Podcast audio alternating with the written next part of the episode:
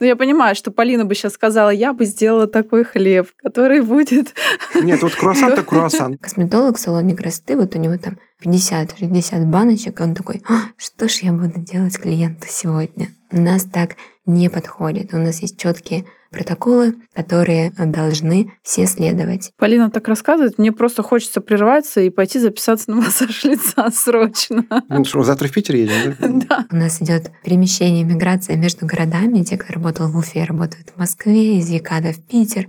Но также девочки, которые у нас работали в Питере, в Москве, они могут переезжать в Дубай. Вдохновляют счастливые клиенты, их отзывы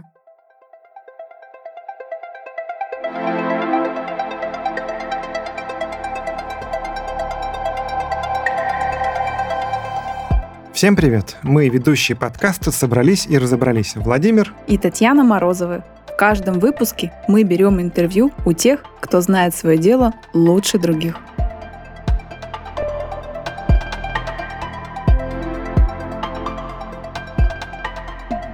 Индустрия красоты переживает по-настоящему турбулентное время. Несмотря на то, что многим компаниям пришлось поднять стоимость своих услуг, спрос на них не упал, а даже вырос. Бьюти-предприниматели быстро адаптируются к меняющимся условиям и находят новые возможности для роста. Сегодня мы собрались, чтобы разобраться в этом вопросе с Полиной Фроловой, сооснователем международной сети студии ухода за лицом Face.ru. Сейчас сеть насчитывает 21 филиал на территории России и Арабских Эмиратов. Полина, привет! Спасибо, что пришла к нам в гости. Привет. Привет. Спасибо, что позвали. Полина, наш первый уже традиционный вопрос. Какой профессиональный путь ты прошла и попала в бьюти-индустрию? Расскажи, пожалуйста. А если честно, это был больше путь предпринимателя. То есть я выбирала нишу, в которой я бы хотела работать. Основополагающие моменты — это были действительно мой интерес, то есть мне интересен действительно экологичный бизнес, и чтобы там были счастливые клиенты. Это то, что действительно мы делаем. И второй момент — это, наверное, из своей боли, да, как часто рождается бизнес, и из боли моих близких. А у меня мама на тот момент, я ее наблюдала, она уже отказалась от инъекций пару лет как и ходила только на массаж лица. И я наблюдала результат, который она получает. Я подумала, что в Санкт-Петербурге нет пространства, где делают только массаж лица, делают его действительно хорошо. На тот момент массаж лица был. Он был не так популярен. Он был в салонах красоты, в клиниках, серый рынок, но тем не менее не было пространства, куда можно в любой момент прийти и получить эту услугу. После того, как зародилась идея, я мониторила рынок, и в Москве было уже несколько студий, буквально парочку. Да, на тот момент было порядка пяти лет назад, которые только открылись, и это были студии в формате open space, да, и который мы открыли первую студию в Санкт-Петербурге на профессора uh-huh. Попова. С этого все началось. Ну и, конечно, там был просчет фин-модели. Я про цифры. Прежде всего идея, и на втором месте цифры. И когда случился матч, и все сошлось а, в этой нише, очередная просчитанная ниша, то уже не было варианта не открывать. Полин, еще такой вопрос. Вот в различных источниках индустрии красоты называют э, еще индустрия красоты и здоровья. Почему именно эти понятия красота и здоровье связаны? Расскажи, пожалуйста. Я считаю, сейчас они наиболее связаны как никогда, потому что на первый план выходит здоровье, уровень энергии, да, и уже внешне, соответственно, это все отражается. И поэтому как никогда становится популярна превентивная медицина, превентивная косметология — и все-таки раскрытие внутренней натуральной красоты, а не добавление каких-либо внешних форм и контуров. Даже если говорить про тренды, я сейчас прохожу обучение в Сколково, просто разобрала uh-huh. все вдоль и поперек. И если раньше, буквально совсем недавно, в трендах был форминг, то есть мы нашли, ну, допустим, индустрия красоты нашла некоторую икону красоты, и уже мы делали форминг лица под эти параметры, то сейчас красота — это про раскрытие натуральной красоты, чтобы кожа была здоровая, чтобы она была плотная, чтобы действительно, если мимические морщинки, то они были ухоженные, и это действительно отражает внутреннее здоровье. Полина, скажи, пожалуйста, из каких сегментов состоит индустрия красоты? Можешь перечислить основные? Ну вот я знаю парикмахерские, извините, я мальчик, я вот такие вещи знаю. Ну, сейчас это барбершопы для мужчин, да, парикмахерские – это старое такое явление. Что еще бывает? Да, как отдельный вид это барбершопы. Есть также студии красоты, там идет полный э, комплекс услуг и парикмахерские, и косметология, и ногтевой сервис, и также стилисты, да, если мы говорим про более расширенный парикмахерский спектр. И сейчас идет некоторый тренд на моноуслуги, да, то, что мы наблюдали с барбершопами, то, что мы наблюдали с студиями маникюра, дошло даже до островков торговых центров, и угу. сейчас также пришли к массажу лица, ну как пришли пять лет назад, но сейчас это также остается востребованным и в тренде. Также индустрия красоты для меня это клиники, которые работают и с аппаратной косметологией, и с инъекционной косметологией. И в индустрию красоты также попадает домашний уход. Без него никуда. А домашний уход это что такое? Домашний уход это косметика. Крема, которые у тебя дома стоят. А, у меня, у тебя. Дома стоят. Понял, понял. А я не знал, что пример барбершопа это моноуслуга. Ну, то есть только потому, что для мужчины это уже получается моноуслуга. Хотя там тоже есть и массаж лица, такое тоже бывает, массаж головы. Я думаю, что когда мы говорим про моноуслугу, тут основной, откуда идет основной объем выручки. Да, и а, если мы говорим понял. с, мужских причесок, идет угу. основной объем выручки. Салон красоты там действительно будет распределяться и парикмахерский зал, и студия маникюра, и косметология, и они плюс-минус будут в равных долях. А если мы говорим про выручку и про самую востребованную услугу, по ней можно уже посмотреть моностудия или нет, если говорить про цифры. Я понял. Такой вопрос. Какие из сегментов, которые ты перечислила, сейчас являются самыми востребованными, но прежде всего с точки зрения прибыльности бизнеса? Ну, как ты расцениваешь? Моноуслуги. Я считаю, что у нас достаточно востребованная услуга. Это массаж лица, это уходовая косметология, да, эстетика. Опять же, я сказала, потому что есть тренд. Также я вижу, что действительно хорошо развиваются студии маникюра, потому что Женщина действительно без этого не может. Это уже есть в культуре, тем более на территории РФ. Знаешь, вот я могу привести параллель вот по нашей сфере, по подкастингу. Когда мы начинали э, записывать подкаст, мы столкнулись с тем, что существует студии звукозаписи только. Ну, то есть там чаще записывали вокал, пели песни и так далее. Оборудование хорошее, дорогое. Но со временем э, предприниматели, которые открывали такие студии, и с ростом подкастов, а подкаст по своему оборудованию, он э, менее требователен. Ну, то есть там звукоизоляция в комнате, микрофон хороший, да, но не супер, да, который там покупали обычно для записи вокалистов звуковая карта, оборудование, я сейчас э, не могу все перечислить.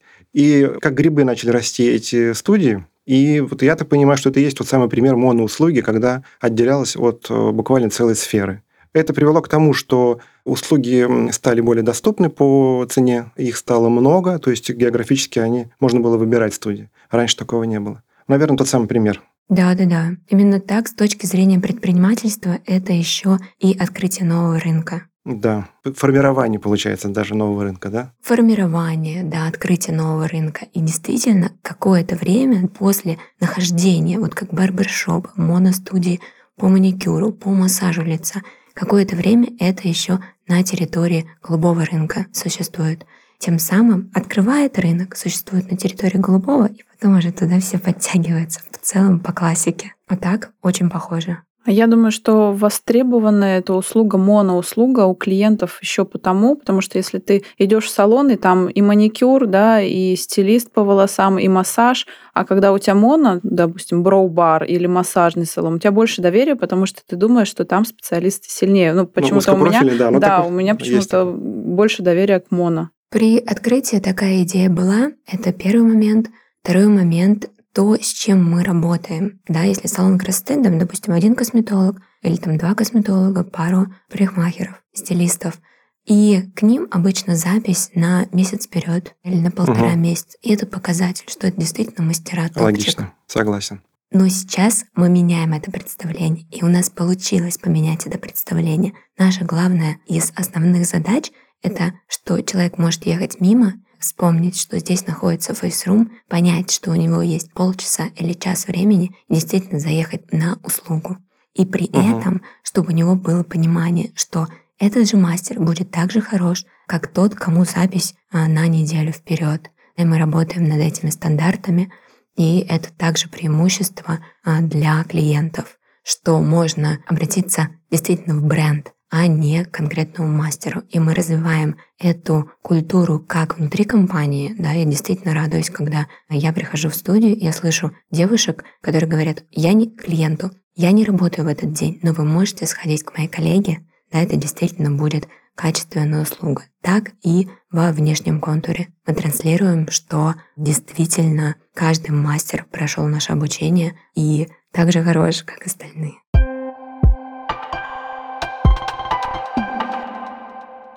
Я помню, когда кофейни росли как грибы после дождя. И многие предприниматели думали, что это вот тот самый рынок, куда стоит вложиться, развиться, получать прибыль и так далее.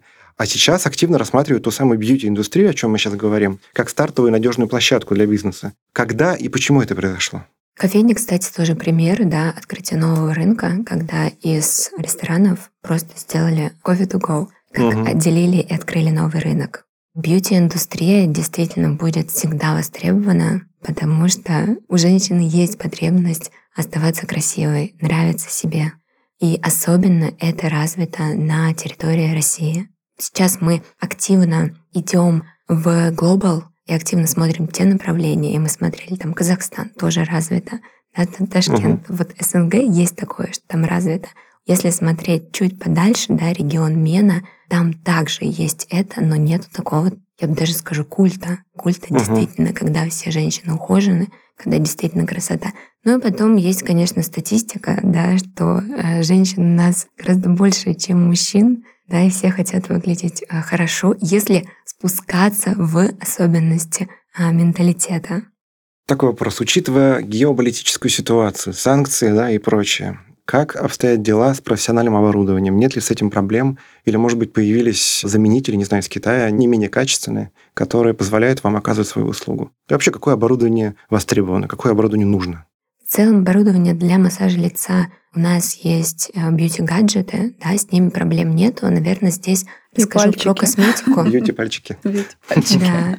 А, здесь, наверное, расскажу про косметику профессиональную, на которой мы работаем. У нас была Корея, у нас была Япония, Австрия и Америка. Угу. И сейчас то, что мы на себе ощущаем, японскую косметику, мы в целом лишились ее, да, там какие-то очень большие перебои с поставками, да, и они как-то недружественно относятся. Сейчас там на сайте видела даже пару месседжев. И что касается американской косметики, у нас перебои с поставками. С корейской косметикой все хорошо, но все подросло в цене. Наверное, угу. за последние полтора года это плюс 30-40%. Это достаточно много, да, да, и поэтому угу. мы не можем уже удерживать свои цены. Нам регулярно приходится поднимать розничную стоимость. И как мы работаем с этим? Мы сейчас выпускаем свою линейку STM для работы, собираем топовые составы, тестируем, угу. и буквально в течение полутора месяцев она уже должна а, быть у нас. Я уже ее пробовала. Сейчас буквально упаковываем, варим и пускаем в работу. Так решаем вопрос. Ну, бренд тот же, Face Room. Да, это будет бренд Face Room. Угу, здорово. Теперь давай поговорим конкретно о Face Room. Ты сказала, что ваша целевая аудитория – это женщины, да? Можем ли мы как-то это сегментировать? Кто ваша целевая аудитория? Чуть более тонко. Конечно. В целом, если смотреть на нашу клиентскую базу, это начиная от 25 и заканчивая, наверное, моей бабушкой, которая ходит постоянно, и 84. Но если говорить про ядро нашей целевой аудитории, это все таки 34-39 лет, а доход средний и выше среднего, активная жизненная позиция и, а, наверное, это тематика эко, когда мы переходим на естественные способы омоложения, когда уже есть приверженцы, и раскрывать действительно, как я уже сказала, внутреннюю красоту. Угу. Во времена таргета, когда мы его запускали, действительно запускали гораздо шире. Но вот ядро, которое у нас сформировалось, угу. да, если говорить про сегменты, это сегмент А, А плюс это именно те девушки, про которых я сказала. Принято. Полина, скажи, пожалуйста, вот сейчас, через пять лет, является ли ваша ниша до сих пор растущей и развивающейся? Да, действительно является. И, наверное, будет являться еще в ближайшие 5-10 лет. В целом тренд есть, как я уже сказала, на экологичность. И все-таки есть некоторый тренд на уход за собой. И больше, наверное, сейчас ценится именно атмосфера студии. Именно поход. Ну, вот если говорить про маникюр, это, наверное, такая больше необходимость. И классно, когда тоже в пространстве приятно. Но если говорить про массаж лица, это действительно время для себя. Когда девушка приходит, у нас 7% аудитории мужчин, но я пока что все таки угу. так как, как большинство буду говорить про девушек, это действительно время, которое они проводят наедине с собой. Они приходят, и у нас отмечают, помимо видимых визуальных эффектов, также а, ментальная перезагрузка. Это действительно там преимущество массажа лица, то, что поход как впечатление. Полина так рассказывает, мне просто хочется прерваться и пойти записаться на массаж лица срочно. Ну что, завтра в Питер едем, да? Да, потому что у нас тут, по-моему, нет такого сервиса. Конечно, конечно, приезжайте. Полин, мы недавно записывали выпуск с главой по пиар э, и маркетингу аэропорта Пулково в Питере. Как устроен бизнес аэропорта. Вот э, такой интересно нам рассказали, что мы поняли, что мы из Москвы в Питер на Сапсане, и все, но через Пулково мы не летали. Она так рассказывала, вот. что захотелось полетать, да, вот второй повод, через аэропорт. Второй повод прилететь в Питер, да, это вот еще Так же ты сейчас рассказываешь про массаж, и реально хочется пойти сделать себе массаж лица. Я видел на вашем сайте есть такая услуга, как франшиза. Как вы работаете с партнерами? Ведь находясь в ситуации владельца бренда, это такая штука не просто про бизнес, да, она про душу, это я и в том числе по себе знаю, потому что уровень сервиса нужно соблюдать. Продал франшизу, а партнеры себя ведут э, не так, как прописано в условиях, да, и, соответственно, весь бренд страдает. Расскажи, пожалуйста, пару слов про ваши подходы. Действительно, есть такие риски, да, про которые ты говоришь. Но с партнерами действительно повезло. Прежде всего, у нас задача выстраивать партнерскую сеть. То есть это люди, которым действительно нравится это направление, которые горят этим. И если вначале мы выстраивали портрет нашего идеального партнера, какой бы он мог быть, скорее это угу. всего серийный предприниматель, который все знает, то сейчас на самом деле эти портреты по факту не работают. То есть действительно, как успешны партнеры, те, которые серийные предприниматели, так и есть успешные партнеры, чье это первое вообще самостоятельное такое плавание э, в предпринимательстве. Работаем мы через стандарты, через регламенты, через обучение. У нас есть менеджеры, которые с ними на постоянной основе у нас есть метрики, показатели, тайные клиенты, которых мы отправляем в студии. Конечно, мы смотрим за их репутацией, делаем анализ тайных покупателей. После этого работаем с сервисом. Ну и большой акцент делаем а, действительно на обучение. Этот вариант, может быть, пока что не знаю, сейчас сразу не приходит в голову, какая франшиза могла бы быть как инвест-бизнес. Наверное, самое главное — это осознание партнера, что это бизнес, которым нужно регулярно и постоянно заниматься. Да, можно взять управляющую, но тем не менее тоже с ней нужно работать. Или самостоятельно, там, стопроцентное вовлечение. Ну, чтобы были действительно хорошие результаты. То есть мы mm. даем рабочую модель, мы даем все необходимые инструменты, чтобы эта модель была успешной, и мы даем сопровождение. Мы там продолжаем, да, из года в год расти в обороте. То есть эти же инструменты есть у партнеров, чтобы из года в год э, расти в обороте. И у нас нет задачи продать действительно как можно больше франшиз, да, и заработать на паушальном взносе. Мы выстраиваем такую бутиковую франшизу, я бы сказала. То есть это одна-две студии, да, в городах-миллионниках, в столицах и также в городах, которые поменьше. Действительно, самое важное — соблюдение стандартов, как я уже сказала, что девушка должна ехать, и неважно, она в Дубае едет, в Уфе, в Екатеринбурге, в Краснодаре, она должна посмотреть, о, тут есть вейсрум. И поскольку у нее есть привычка в лайфстайле ходить на постоянной основе на массаж лица, она должна угу. знать, что там действительно такой же сервис и так же классно. И я получаю, ну, от знакомых, да, с кем я общаюсь, действительно отзывы, что в городах в целом так же, как в Санкт-Петербурге, по услуге по сервису. Понятно, может быть какие-то минимальные да, изменения, все равно зависит от партнера. Действительно, мы открыты. В плане партнер что-то предлагает, а давайте сделаем лучше. Может быть, еще вот так. И мы с удовольствием принимаем это. Если, конечно, не противоречит политике бренда. У вас же нет в Узбекистане салона? В Узбекистане нет, мы смотрели тот рынок. Буквально два года назад приезжали в Ташкент, ходили по бьюти, изучали, я делала кабинетное исследование перед этим. И по Ташкенту это очень интересный рынок, да, перспективный, особенно сейчас. И есть некоторая эволюция бьюти. Допустим, если в Санкт-Петербурге массаж да, заходил угу. лет назад, да, то в регионах, миллионниках он был, Через допустим, 5. в тренде три года назад, угу, да, начали угу. появляться в студии, то Ташкент это через год, наверное, от текущего момента, ну, там, настоящий момент или через год, да, все-таки угу. они к этому придут. Но мне кажется, это очень интересный рынок с вот этими новыми кварталами, которые отстраиваются и с достаточно именитыми игроками, которые заходят на рынок. Знаю, что сыроварня там есть, была там. Да, да. Да, и многие там развиваются, это интересно. Сейчас вот развивается Kimi Lab, это студия маникюра, но они также и э, по волосам, брови тоже делают. И тот, кто приезжает сюда, они сразу же записываются туда, потому что знают, что там да, сервис да. есть. Поэтому я говорю, я столкнулась с этой проблемой, потому что реально найти хорошего массажиста по отзывам было сложно. Я до сих пор его не нашла. Полин, скажи, пожалуйста, а является ли конкурентом для вас инъекционная косметология? В целом, конечно, да. Но все-таки тут, а, наверное, есть разделение. Те, кто за инъекционную косметологию, и те, кто как можно дольше ее оттягивают и все-таки больше акцент делают на эстетику. Мы не говорим, что мы там какие-то жуткие конкуренты, ходите только к нам. Мы говорим про то, что действительно инъекции встают очень хорошо после курса массажа лица. При таком совмещении я даже знаю своих знакомых, которые действительно ходят на курс массажа лица, потом что-то сделают, полгода не ходят и потом возвращаются. Или в целом возвращаются в массаж.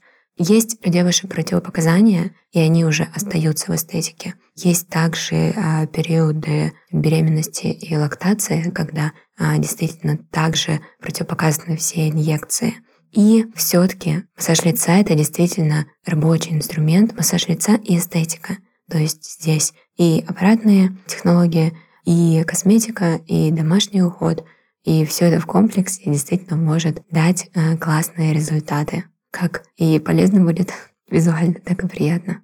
Полина, вы открылись еще и в Дубае. Можешь рассказать, с чем столкнулись? Есть какая-то разница в ведении бизнеса в вот этих двух странах? Разница огромная. Открыть студию в Дубае — это просто задача со 10 звездочками, если честно. А начиная, наверное, от э, культуры, в целом, да, ведения бизнеса, коммуникации, они люди процесса. И если идет процесс, для них это уже как некоторое удовлетворение. В нашем менталитете у нас удовлетворение наступает рабочее от результата. Это угу. прежде всего. То есть для них процесс — это результат.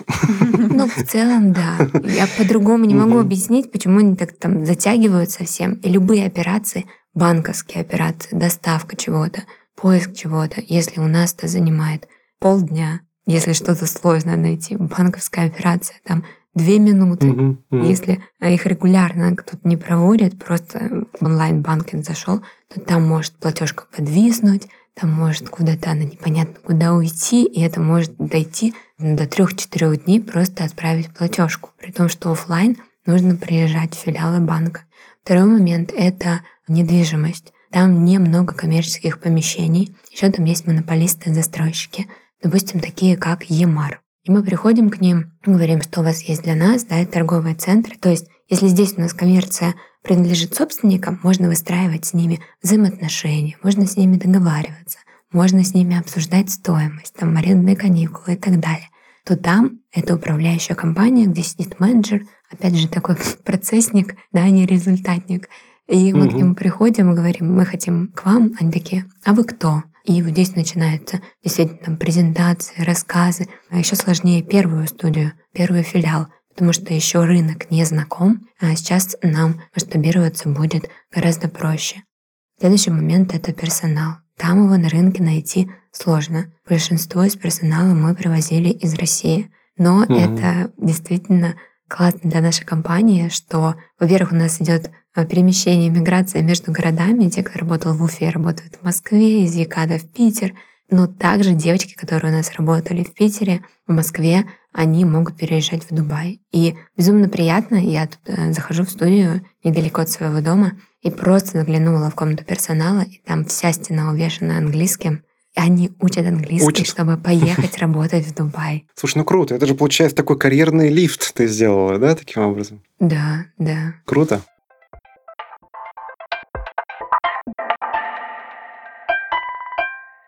Полин, скажи, пожалуйста, вот в чем сильные стороны вашей студии перед конкурентами? Сильные стороны, я думаю, что это услуга непосредственно. У нас действительно авторская техника, которой мы обучаем наших мастеров. Это сервис, которому мы также обучаем. У нас единые стандарты во всей сети. Это, наверное, основное, с чем мы работаем. Да, я могу говорить а, про более какие-то, мне кажется, менее Тонкие значимые материи, моменты. Да, да, да, тонким. Мгм. Наша синергия с партнером, то, что мы Мгм. вместе, то, что мы действительно любим наших клиентов. А, но если в сухом остатке, мы постоянно работаем с сервисом и постоянно работаем с обучением. У нас есть отдел обучения, в котором а, есть методолог, в котором есть тренера. В прошлом году мы проделали действительно большую работу по внедрению дистанционной системы обучения. Теперь у нас комбинированная система, когда приходят там косметологи, чтобы они стали такими же профессионалами, как работают в Вайсруме те, которые уже там год или два. Мгм. Действительно, их нужно на старте прям обучать, прям с ними работать. Сейчас мы об этом еще Полин, поговорим. а какие у вас требования к персоналу? Есть ли какое-то вот прям стандартное обучение, которое должен пройти? Если не пройдешь, ты не можешь приступить к работе. Можно чуть-чуть я уточню? Про обучение обязательно, да, но требования на входе какие? Вот это вот интересно узнать. Требования на входе — это образование косметолога, эстетиста, да, это обязательное Мгм. требование. Большинство нашего персонала, ну, поскольку здоровье и красота, мы уже говорили, не связаны, это медицинский персонал, средний, или даже есть врачи-дерматологи, кто работают. Но в основном это косметология, образование и желательно опыт в массаже лица. Потому что косметологи тоже делятся. Делятся на инъекционистов, те, кто с аппаратами работают, и те, кто действительно за эстетику и за массаж лица. Ну и, конечно, любовь к своему делу. У нас все, кто работают, косметологи, действительно фанаты своего дела, которые просто с утра до вечера с удовольствием принимают клиентов. А обучение, а, ну, ты сказала, что у вас есть комбинированная система, онлайн, офлайн. А Вы учите, вот, хотя не знаю, как можно обучить онлайн. Можешь Ну, пояснить? просто да? бывает, обучают и потом заключают э, договор, там два года нельзя увольняться. У вас есть такое? То есть вы вложили в обучение человека, а он через два месяца ушел или сам открыл студию? Да, действительно, есть такое, сейчас расскажу. Относительно комбинированного обучения, конечно, обучение массажу, какой-то работы с косметикой, с которой не встречался еще специалист, это все происходит в офлайне. Онлайн-обучение, там больше такие хард-знания, там проходит тестирование относительно наших услуг, да, все равно у нас уникальный прайс-лист, мы, да, составили. Его таким образом, чтобы можно было закрыть потребность каждого типа кожи. И таким образом косметологи приходят, есть несколько моментов, да, первый момент — это регламенты, как они работают, как они взаимодействуют между собой, как они взаимодействуют с администраторами, членами команды, как нужно э, содержать да, в порядке рабочее место. Второй момент — это протоколы по услугам, они это должны тоже знать. Потому что косметолог достаточно творческая профессия, да, э, раньше тем более так было. Косметолог в салоне красоты, вот у него там 50-60 баночек, и он такой, «А, что ж я буду делать клиенту сегодня? У нас так не подходит. У нас есть четкие протоколы, которые должны все следовать. И следующий момент — это стандарты. Стандарты — это такой живой инструмент, который мы время от времени меняем. Это про взаимодействие с клиентом. То есть клиент пришел, какой у него путь, как с ним взаимодействует администратор, затем как администратор клиента передает косметологу, как с ним взаимодействует косметолог, на какие моменты, в какое время процедуры нужно, что предложить, да, чтобы увеличить средний чек, чтобы увеличить LTV клиента, чтобы он вернулся. Какие-то инструменты нашли новые, добавили в стандарт, и уже новых мастеров обучаем по новым стандартам и пересматриваем стандарты теми, кто у нас уже работает. И действительно есть такое, что мы обучаем, буквально недавно у нас на днях было обучение по эмоциональному интеллекту среди руководителей компании, которые работают с линейными сотрудниками. И мы разбирали этот кейс, что действительно вызывает очень много эмоций, когда мы вкладывали в человека, когда мы на него рассчитывали, когда мы со своей стороны сделали все, что от нас зависит, а кто-то сказал, что ну как бы Ага, мы передумали. Угу, угу. Это действительно имеет место быть, и у нас есть такое понятие, как человеческий фактор и поправка на человеческий фактор. Мы работаем с людьми изначально. Мы уже принимаем, что такие ситуации могут быть. Мы со своей стороны делаем максимально все возможное, чтобы заинтересовать да, косметолога у нас работать, чтобы действительно дать все необходимое, что от нас зависит в рамках компании. И потом все равно это выбор каждого человека, и никто от этого не застрахован. Даже там были кейсы, понятно, что там оплачивают обучение, но, видимо, должно гораздо больше стоить, чтобы это там замотивировать или какие-то договора подписывать. Угу. Это все есть, это все практикуем, но тем не менее вот эта поправка на человеческий фактор, ее нужно принимать, когда мы работаем с людьми. А вот ты упомянула методологов и описала целый CGM, да, когда вот человек приходит к вам какое количество контактов должно быть, кто кому передает, э, как э, кросс-сейлить и так далее. Скажи, пожалуйста, э, я увидел, что тут работает для двух видов методологов. Первый – это тот, кто прописывает вот этот CGM. Видимо, это некий бизнес-методолог. Кто этот человек? Мне такой вопрос. И второй, наверное, методолог – тот, кто, ну, видимо, врач, который прописывает, что, ну, какая процедура за другой. Можешь подробнее про вот этих методологов рассказать?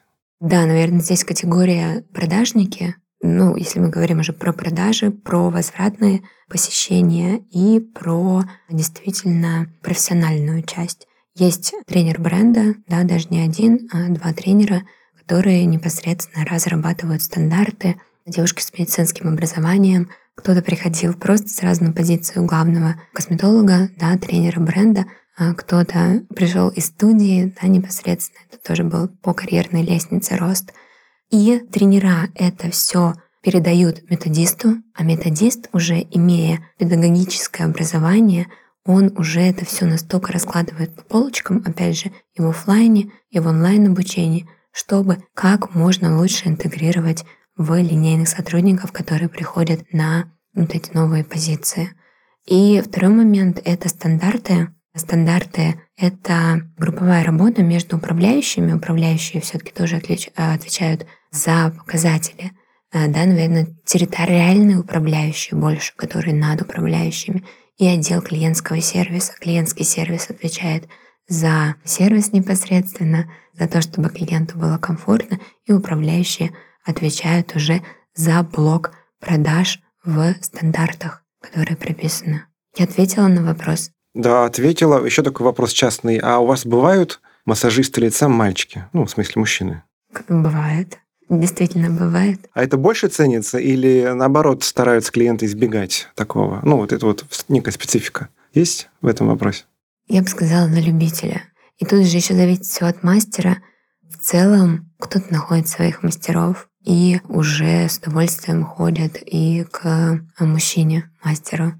Их немного, но время от времени они там добавляются. Я знаю те, кто у нас уже давно работают. Да, буквально у нас на днях был корпоратив, и виделись. Я не могу сказать, что больше ценится или меньше. Тут все абсолютно индивидуально. Мне, большинство все-таки девушек привыкли к тому, что они, если без макияжа, если они обсуждают какие-то несовершенства свои, вот, вот, им комфортнее вот. обсуждать это с девушкой. Но есть более раскрепощенные, более свободные, да, которые принимают себя, и им уже не принципиально с кем это обсуждать. Но я скажу, что э, мастера мужчины, они так же хороши, как девушки и мастера-косметологи. Соответственно, я сама с удовольствием хожу. Я хожу в студии по времени, не по специалисту. И когда попадаю к молодым людям, действительно прям классно. Круто. Давай перед тем, как мы перейдем к тебе, последний вопрос остался про ваш маркетинг. Какие инструменты в вашем бизнесе работают, и что самое главное, какие не работают для продвижения вашего бренда? Мы, наверное, уже, может быть, не все, но очень многое попробовали за эти пять лет. Последний год, особенно полгода, не знаю, с сентября это пошла тенденция, что некоторые каналы перестают работать, стоимость клиента увеличивается. Самый наш, наверное, основной канал это старая добрая сарафанка. Угу, это действительно угу. рекомендация. И это действительно для нас управляемый канал. Что это значит? Что мы работаем с сервисом сегодня, чтобы завтра нас рекомендовали из такого подхода. Следующий, э, наверное, по численности новых клиентов канал — это все та же самая замечательная социальная сеть, да, она все еще работает, и это инфлюенс-маркетинг. И дальше уже идут и поисковые системы, и карты. А еще один из основных каналов, иногда даже перед социальной сетью по численности, это коллаборации. То есть мы работаем с теми брендами, которые идентичны с нами по целевой аудитории. А можешь пример перевести? Можно без названия? Просто пример сферы бизнеса. Из какой сферы, да? Ну, студия маникюра. А, ну все еще индустрия красоты и здоровья. Угу. Вообще все что угодно может быть. Индустрия красоты и здоровья, магазин одежды, спа-центр, который тайские, вот везде, рестораны. Мы делаем там совместные, допустим, коктейли для популяризации бренда, там чаечки, которые не совсем про нас, различные другие коллаборации, как имиджевые, да, то есть в онлайне, так и это могут быть непосредственно такие механики, как приходим в студию маникюра и говорим, это же классно, если бы мы вашему АА плюс сегменту, да, вот тем самым сливкам, которые к нам придут и будут постоянными нашими клиентами, подарим полноценную услугу. И э, действительно это ценится, люди приходят и остаются.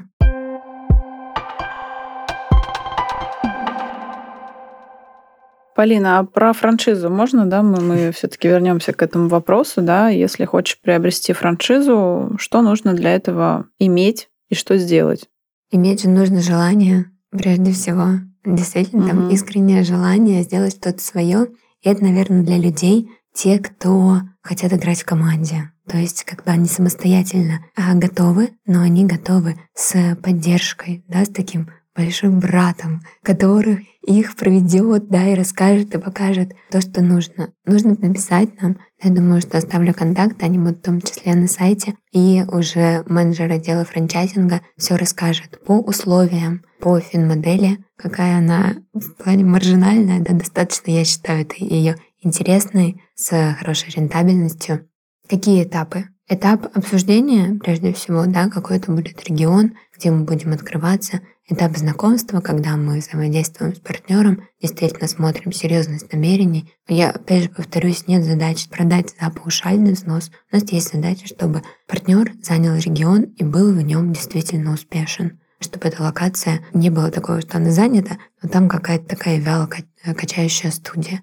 Да, нам интересно, чтобы это было действительно успешный партнер. И затем подписывается договор, коммерческая концессия, выбирается помещение, делается ремонт. Это все с поддержкой. Больше, чем рабочий день обычно получается, да, особенно на этапе ремонта. Затем команда обучения выезжает, прежде всего обучаем партнера, Обязательно он должен постоять на ресепшн, быть администратором пару дней, присутствовать на обучении, которое проводится для косметологов, да, то есть он должен через все это пройти. И непосредственно управленческие также инструменты передаем. У нас для партнеров, как бы это для нашего внутреннего использования, но для партнеров также рабочий инструмент — это наша внутренняя система аналитики, которую мы сами пишем. У нас есть IT-отдел, да, который mm-hmm. разрабатывает, и каждый сотрудник, каждый отдел, руководитель каждого отдела закидывает свои метрики в эту систему. И это тоже такое прямое, вот сколько, мне кажется, есть, ну, 4 года точно, я уже пишем как пишем, мы с ней работаем. Я не могу сказать, что когда-то будет такое, что типа, о, мы все сделали. Потому что одно что-то сделали, а дальше хочется совершенствоваться, дальше хочется улучшаться и работать с новыми показателями. Новые показатели становятся более актуальными. И это все мы передаем партнеру. Да, его поддерживаем как а, знаниями, как регламентами, как обучением. Также поддерживаем и на этапе не всем просто бывает сделать такой шаг. Никому не просто бывает делать такой шаг, как открытие студии. Стараемся максимально поддерживать. Спасибо. Такой у нас есть совет с пользой. Это наша традиционная рубрика. Очень интересно послушать про тебя лично. Полин, скажи, пожалуйста, какой твой жизненный принцип?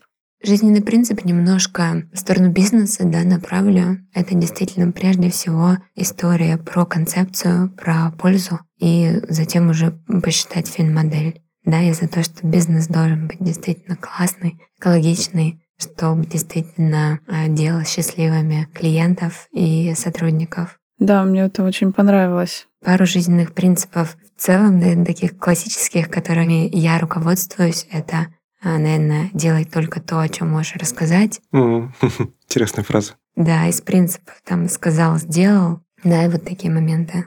Здорово. В самом начале, Полин, ты сказала про то, что почему ты пошла в этот бизнес, потому что он про экологичность, про здоровье, все про пользу да, для клиента. Это очень ценно. Да, и меня вот вдохновляют как раз-таки клиенты, которые выходят, которые пишут положительные отзывы, которые действительно видят результат.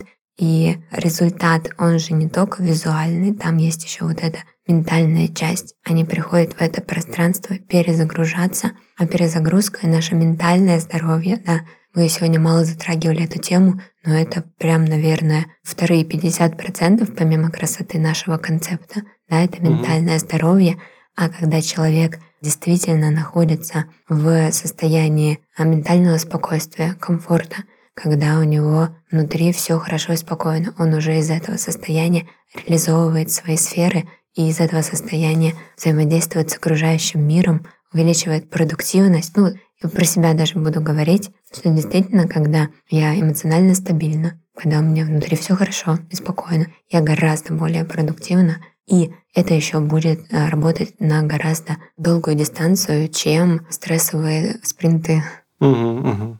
Вот меня интересует, я тоже все-таки про экологичность, про здоровье. Смогла бы ты быть соучредителем булочной, где хлебобулочные изделия без состава ППшного?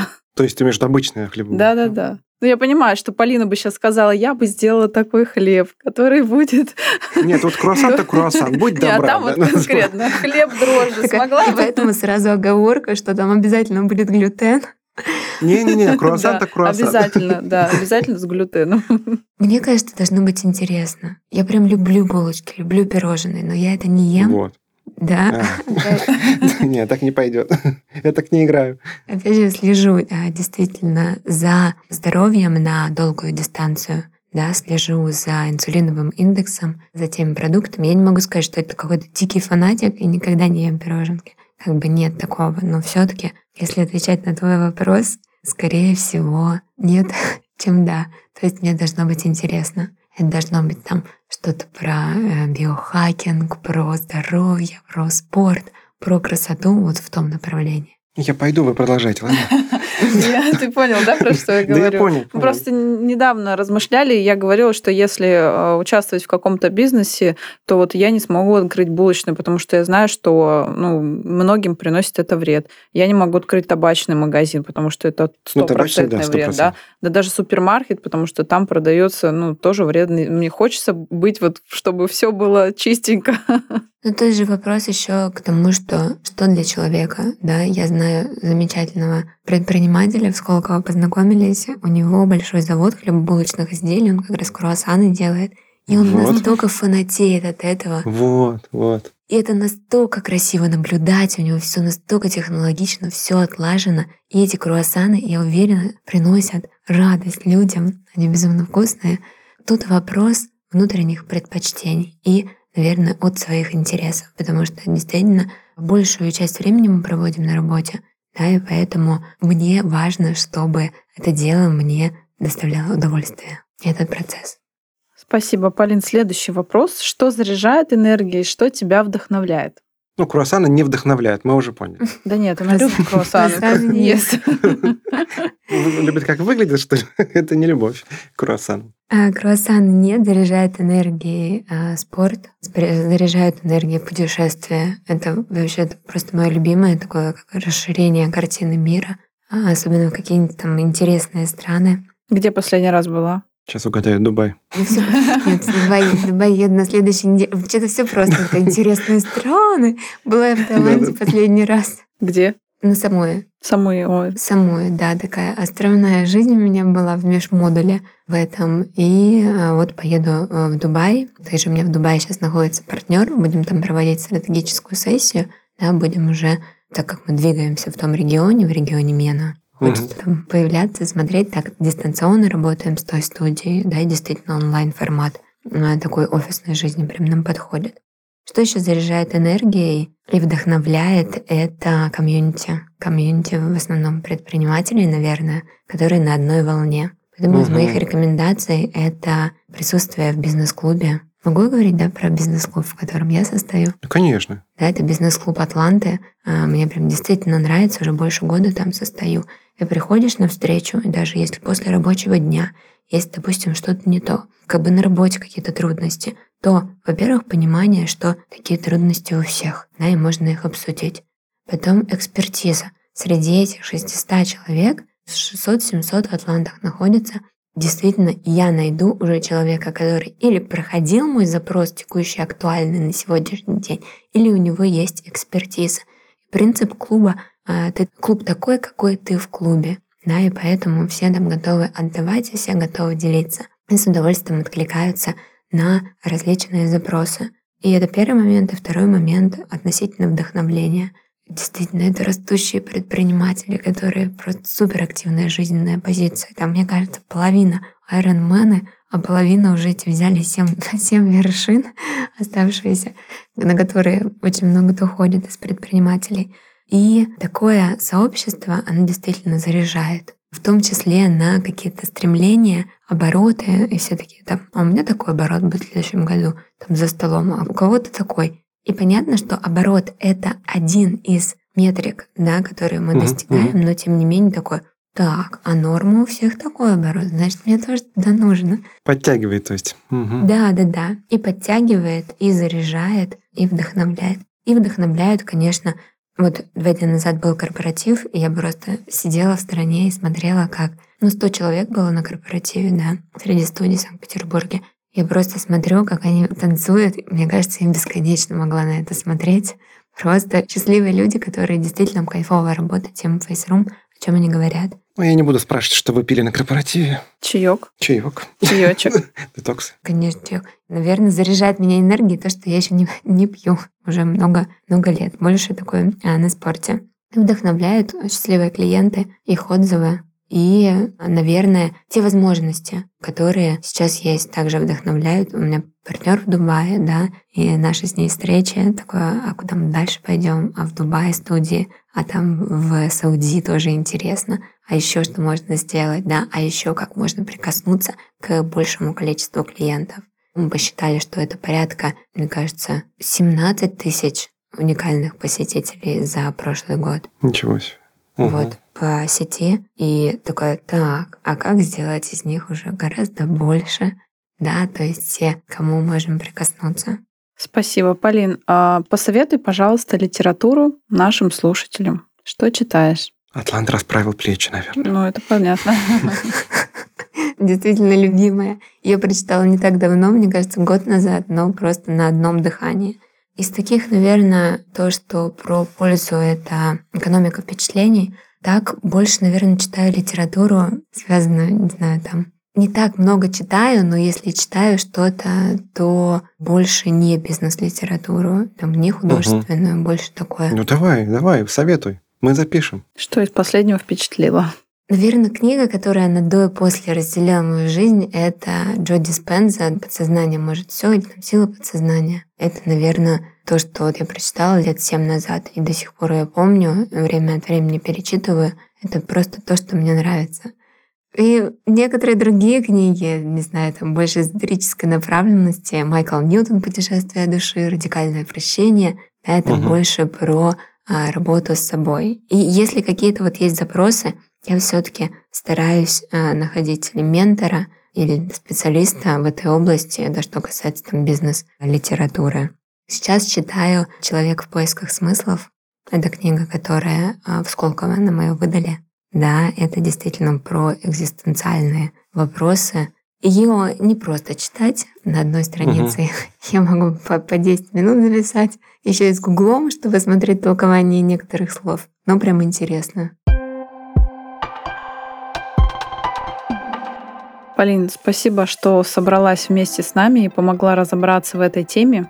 И у нас в конце выпуска есть такая фраза, которую мы подбираем в тему выпуска. Давайте напоследок вспомним, что сказала Коко Шанель. В 20 лет у вас лицо, которое дала вам природа. В 30 лет у вас лицо, которое вылепила вам жизнь. А в 50 лет у вас лицо, которое вы заслужили. Вот да, очень вот. красивая фраза. Прям. А если делаете массаж в фейс-рум, то в 50 лет вы заслужите лицо как 20 лет. Ну, вот так надо сказать. Примерно, примерно. Спасибо большое, что позвали. Был действительно интересный разговор. И каждый раз он такой ностальгический очень. Прям было приятно.